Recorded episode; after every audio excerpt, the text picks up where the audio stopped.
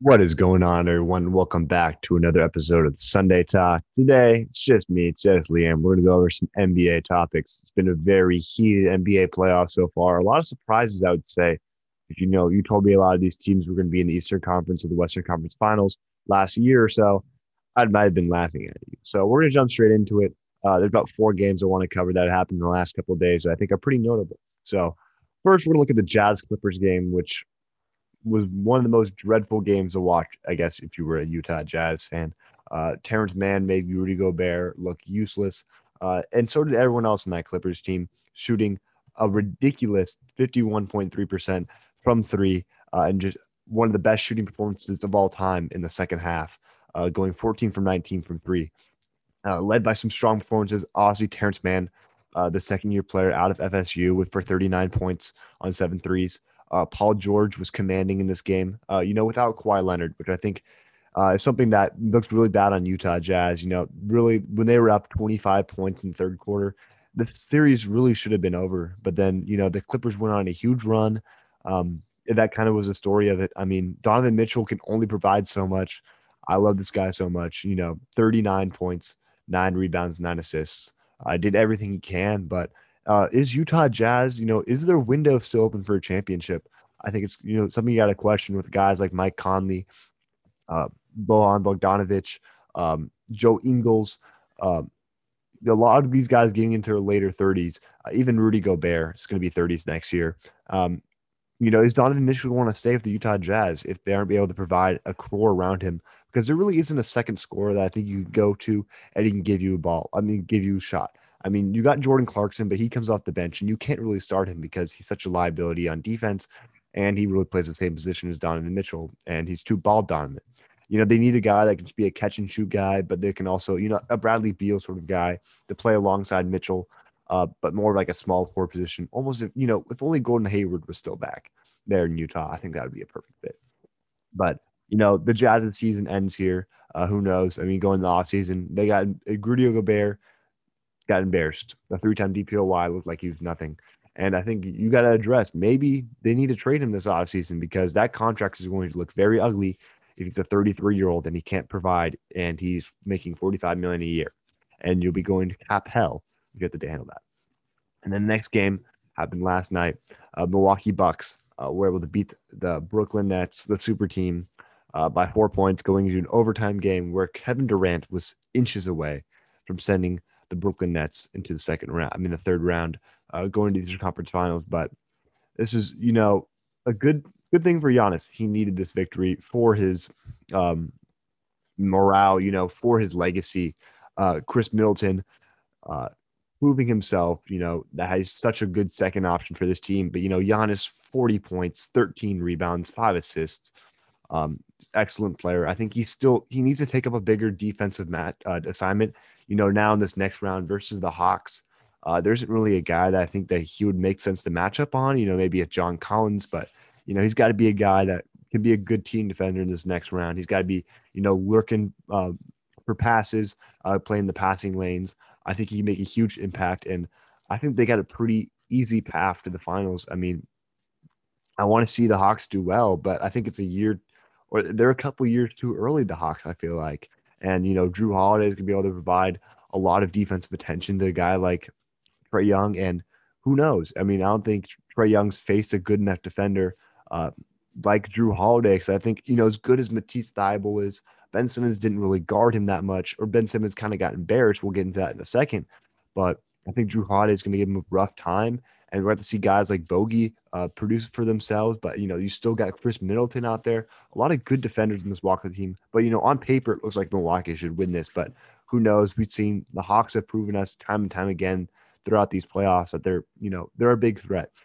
But um, you know, like KD just played his heart out. You know, 48 points, nine rebounds, six assists. Uh, one of the best game sevens, seven performances we've seen but you know, James Harden did not shoot efficiently. I know he's not healthy, but I mean, to shoot five from 17, uh, two for 12 uh, from three in a closeout game, I mean, not what you want to see from him. Honestly, with the Kyrie out, you know, it makes you ask, ask the question like, you know, let's say Durant's out next season, uh, or like he's out for like, you know, a week or two and it's in the playoffs, or uh, even Harden's out. Like, can like they even win a series if they don't have all three out there? Because this team's going to run into some cap problems this season, uh, this offseason. They got Bruce Brown, they got uh, Blake Griffin, and they have Jeff Green, all three extremely valuable role players to this team going into contract years um, this year. So they're going to be expiring this offseason. They're going to need new contracts. Uh, a guy like Bruce Brown should get paid pretty decently. You know, about 10 million, I think, is what he deserves. So is he going to go in the open market? Uh, Spencer Dinwiddie, a guy that they would have loved to have out there. He's probably not going to return. He just declined his player option. So Brooklyn's got a lot of questions to answer in the offseason, but that, you know, they're going to return those three main stars. So there's going to be championship title favorites. But there's a lot of teams in the East now that we're seeing that can, you know, surprise. I think Philadelphia – they're going to have a lot of turmoil. They're probably going to trade Ben Simmons, I'd imagine so. And they should. But, you know, Milwaukee now, you know, they can still probably make another championship run again out of the East next year. Um, and we have, you know, who knows? Does New York get a free agent? Do they start coming into the race? Uh, Miami's, you know, could they get a free agent? And then they were in the finals just last year. So who knows? Um, but good for the Bucks. Good for Giannis. Uh, should be an interesting series. I'd imagine the Hawks uh, are not going to pull it out, but I could see them winning two games. Um, I'll say Bucks and six. Moving on uh, to the next game of the day, um, we had the Clippers versus the Suns. Uh, game one of this Western Conference Finals. Uh, both teams without arguably their most valuable players, uh, with Kawhi Leonard and Chris Paul. Uh, but you know the Suns were able to pull it out. Devin Booker, an absolutely historic game for him, 40 points uh, with a triple double, 13 rebounds and 11 assists. Just love to see this guy out here, you know, proven time and time again uh, that putting up empty stats, you know, like the Zach LaVine gets right now. Uh, Devin Booker showing it. But I mean, is he going to be able to keep doing it for this series if they can't get Chris Paul back? I don't know. You know, Chris Paul means so much to this. I mean, Cameron Payne did fantastic uh, supplying that role, 11 points, nine assists, but no one's as valuable as CP3 is to this team. Uh, DeAndre Ayton is going to prove to be a problem for this um, series. Three offensive rebounds was super crucial. Um, but yeah, you know, this Phoenix team's very deep. Uh, you know, Mikal Bridges could go off for them if it isn't Booker, but you know, you still got Ayton, who's a guy that's going to dominate if you're going against a small ball lineup like Batum and Morris, who are both six eight, and none of them, you know, are really got like some muscle to them. They're all like two two thirty, I believe, is what Batum weighs, and Batum uh, is really the biggest guy out there on the court for them. Yeah, 230. So, um, well, outside of George is honestly the biggest player. Uh, let me just check that real quick. Uh, no, no, 6'8, 220. So they're all six eight guys, but I mean, not really anyone that can handle DeAndre Ayton, which it's further proving, making DeAndre Ayton not look like a terrible pick for not being Luka Doncic at the time. But I mean, he plays his role perfectly for this team. But who knows? I you know Phoenix playing again at home for this next game. I imagine they take it. You know, Kawhi did not travel to Phoenix, uh, so it makes things a lot more interesting. And then just to wrap it up for this quick Sunday talk, uh, we want to talk about the Hawks versus the 76ers. Uh, we're able to win this game uh, to make it to the Eastern Conference Finals. Um, Kevin Huerter playing a fantastic game and a rather fantastic series. Uh, 27 points, seven rebounds, three assists. Um, fantastic playing that side role to Trae Young uh, a guy that is working on his game. You know, uh, I believe you know kind of in and out of the lineup last uh, rest of the season, but he's been showing it uh, in the playoffs, and that's what matters.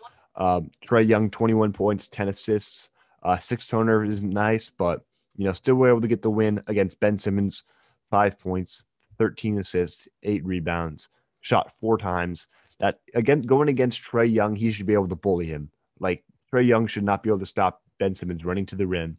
Um, but you know, Clint Capela's down there, but still, Ben Simmons is a freak of nature. He's playing 36 minutes and he got one steal and um, five points and 13 assists, eight rebounds. I didn't watch this game, but I've watched other games from the series. Ben Simmons does not look like he's a strong defender out there. You wouldn't say he's oh first team NBA defender from this series. Um, you know, they didn't get a great game out of Tyrese Maxey like they got from last game.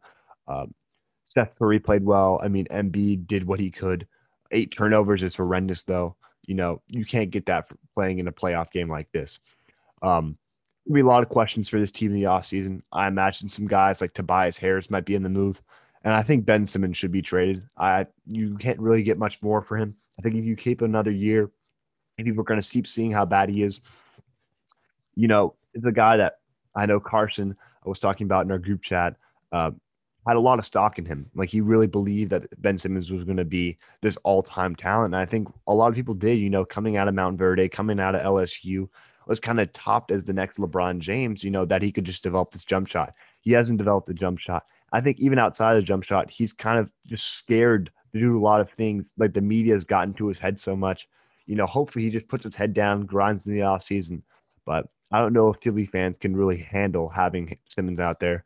Uh, they don't. I don't know if they they kind of all lost their hope in Ben Simmons, but it's an interesting season for the 76ers. They fall out. Should have been their year, but you know couldn't get away with it. The Hawks keep being the Cinderella team in these playoffs. They're they're rolling. They're going hard right now. I mean, we don't know if they're going to keep guys like John Collins this offseason. We know that he's been wanting out, but you know, with the success they're having now, who knows?